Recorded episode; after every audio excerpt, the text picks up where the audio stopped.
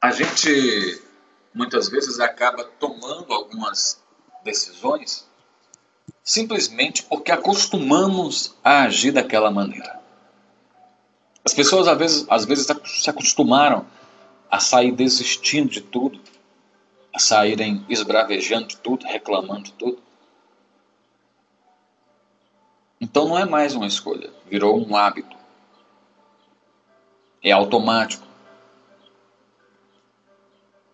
Essa ilustração de hoje ela nos convida para uma reflexão. Ela nos convida para uma análise de como a gente tem vivido a nossa vida. Você que está aí me ouvindo hoje, é, eu pergunto aí para você: como você tem é, levado, encarado a sua vida? Como você tem feito para enfrentar as adversidades que surgem e não são poucas? Tem simplesmente jogado a culpa em todo mundo ou tem encarado a realidade e decidido que, apesar das dificuldades, vale a pena insistir? Eu e você, cada um de nós, nós temos essa liberdade. O próprio Deus nos dá essa liberdade. Isso é justamente o livre-arbítrio. Só que essa liberdade também ela traz as suas consequências, para a bênção ou não. Quando eu simplesmente decido ignorar tudo que está acontecendo, não por querer anular aquilo ali, por querer não deixar aquilo ali me atingir, mas por questão de responsabilidade mesmo, falta de responsabilidade, aí a gente também não está fazendo como esse moço aqui da ilustração. A gente já está agindo já com insensatez. Você já reparou como que começa a ser prejudicado uma construção, uma casa ou algo desse tipo? A coisa mais difícil que tem é uma construção, uma casa ou algo assim, ela cair de uma vez só. É coisa mais difícil, a não ser que tenha um abalo sísmico ou algo assim. É muito difícil. E hoje, a sua vida, a sua família, o seu casamento, se ele está à ruína, se ele está aí desmoronando, é porque já de muito tempo trincas vêm surgindo. Já de muito tempo paredes têm sido derrubadas. Às vezes as mudanças que pensamos ser benéficas e não são, quando tiramos uma parede, Estou colocando aqui na sua vida sentimental, emocional, aí na sua casa, no seu trabalho, onde quer que seja, tá? Quando a gente tira uma parede que faz parte do nosso caráter, da nossa vida, e a gente pensa que é algo benéfico, você está simplesmente tirando algo que reforçava aquela estrutura. Mas a gente pensa que é bom. A gente pensa que aquilo ali vai ajudar. Vai arejar mais, vai ficar melhor, quando na verdade o que acontece é que a estrutura fica toda abalada, toda fragilizada. E o problema é porque depois que você faz aquela mudança, é mais difícil de corrigir. É mais difícil de voltar atrás. Mas ainda dá tempo.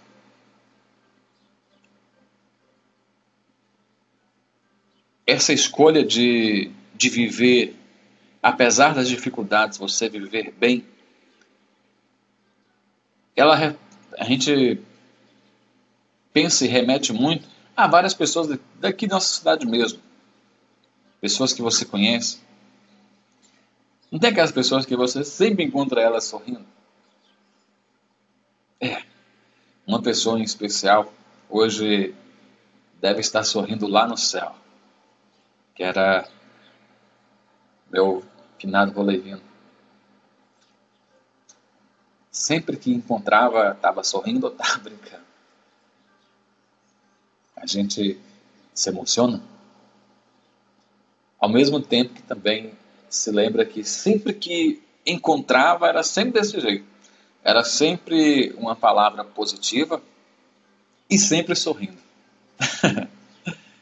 Eu duvido que vai ter alguém que vai falar, não, Giovana, tal dia ele não estava. Todas as vezes. Todas as vezes. Estava brincando. A gente precisa ser mais dessa maneira, sabe? A gente precisa agir mais como esse moço, como eu citei também meu finado avô. E tem várias pessoas dessa maneira. Sabe por quê? A vida é muito curta para a gente perder tempo resmungando. A vida é muito curta para a gente perder tempo murmurando, reclamando. A vida é muito curta para isso. E sabe outra coisa? Hoje, com essa correria que está, se quer um conselho, se afaste de pessoas que vivem apenas resmungando e murmurando. Se afaste de pessoas que só veem dificuldade, só veem problema. Elas se fecham em uma caixinha e só vê as coisas ruins da vida, quando na verdade tem muita coisa boa acontecendo. Se afaste. Sabe por quê? De pouco a pouco, isso vai começar a te atingir. De pouco a pouco, isso vai começar a afetar você. Essa escolha de deixar as coisas bem ou de piorar as coisas, ela é minha, ela é sua. Ela é de cada um de nós, ela é nossa. É uma escolha da gente. Você mãe, você pai, você filho, filha, tio, tio, avô, avó. Você que está ouvindo a programação nessa manhã. E a gente agradece, eu agradeço aqui de coração a cada um de vocês que tem dado essa audiência gigante para a gente. Deus é tão maravilhoso que até o que é tentado para prejudicar a programação nossa acaba se voltando contra quem prejudica e hoje temos audiência total. É porque a gente colhe o que a gente planta. É simplesmente por isso. Eu falo por parábolas aqui, mas para bom entendedor, meia palavra basta. Então, meu querido, minha querida, não tem sentido você ficar como eu falei ontem, se tornar um caminhão de lixo para quem está sendo uma lixeira ambulante, ficar depositando lixo no seu coração, na sua mente. Às vezes você tem um plano tão bacana, você tem uma ideia legal, você tem um projeto show de bola. Mas dependendo de quem para de, quem você compartilhar, ele vai acabar ali mesmo. Ali vai ser o fim daquele projeto. E sabe por quê? Simplesmente porque nem todos estão tendo a visão que você está tendo, estão enxergando a vida como você está enxergando, ou melhor, estão querendo chegar onde você quer chegar.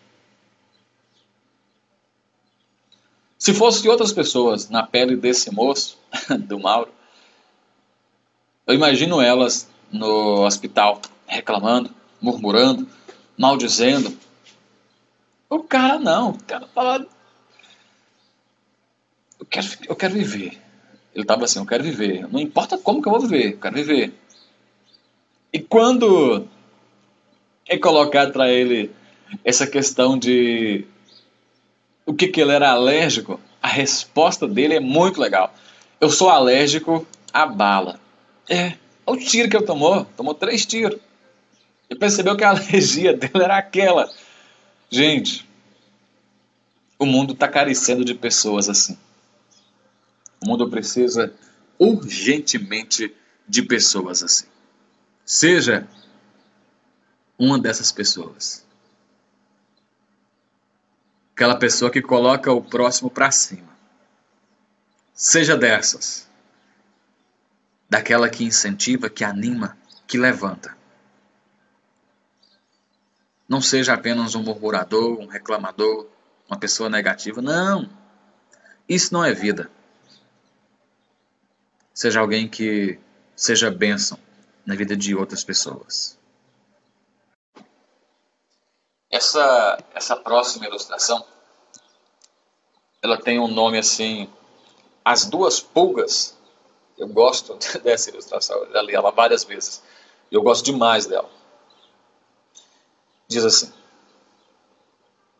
Muitas instituições caíram e caem na armadilha das mudanças drásticas, das coisas que não precisam de alteração, apenas aprimoramento. E aqui eu, eu trago também não apenas para a instituição, mas para as nossas vidas. Tá? O que lembra a história de duas pulgas. Elas estavam conversando. Então uma comentou com a outra: Sabe qual é o nosso problema? Nós não voamos. Nós só sabemos saltar. Daí, nossa chance de sobrevivência, quando somos percebidos pelo cachorro, é zero.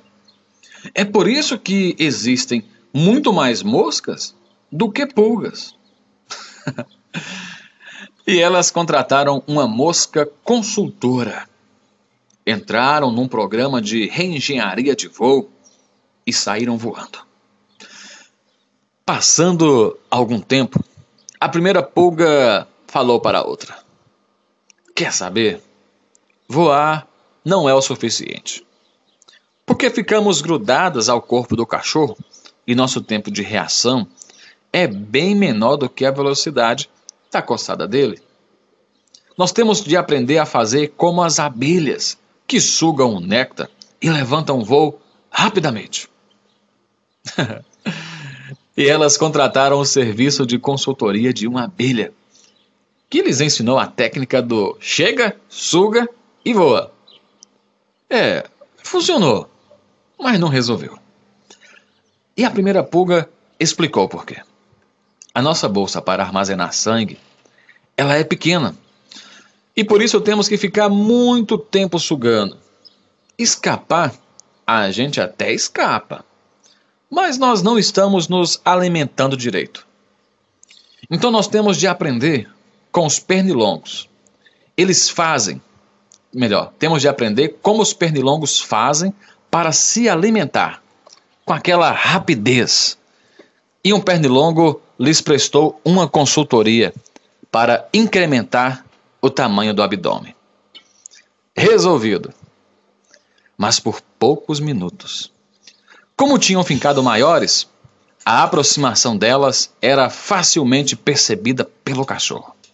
Elas ficaram grandes demais e elas eram espantadas antes mesmo de pousar. Foi aí que encontraram uma saltitante pulguinha. Ué, vocês estão enormes. Fizeram plástica? Não. Reengenharia. Agora somos pulgas adaptadas do século 21. Voamos, picamos e podemos armazenar mais alimento.